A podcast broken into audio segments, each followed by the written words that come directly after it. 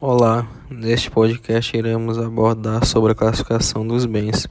Neste episódio sobre os bens móveis.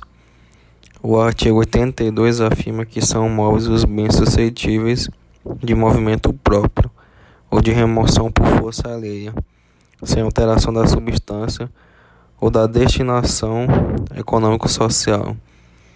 São os bens móveis por natureza, compreendendo duas espécies, os semoventes, ou seja, animais, e as coisas inanimadas.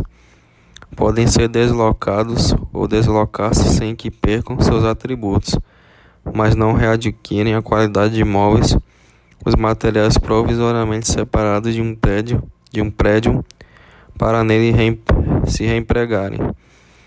Os atributos a serem preservados, quando removidos esses bens, são tanto a substância material como a utilidade para os fins a que se destina. Navios e aeronaves, embora, embora móveis por natureza, são tratados pela lei como imóveis, sujeitando-os à hipoteca.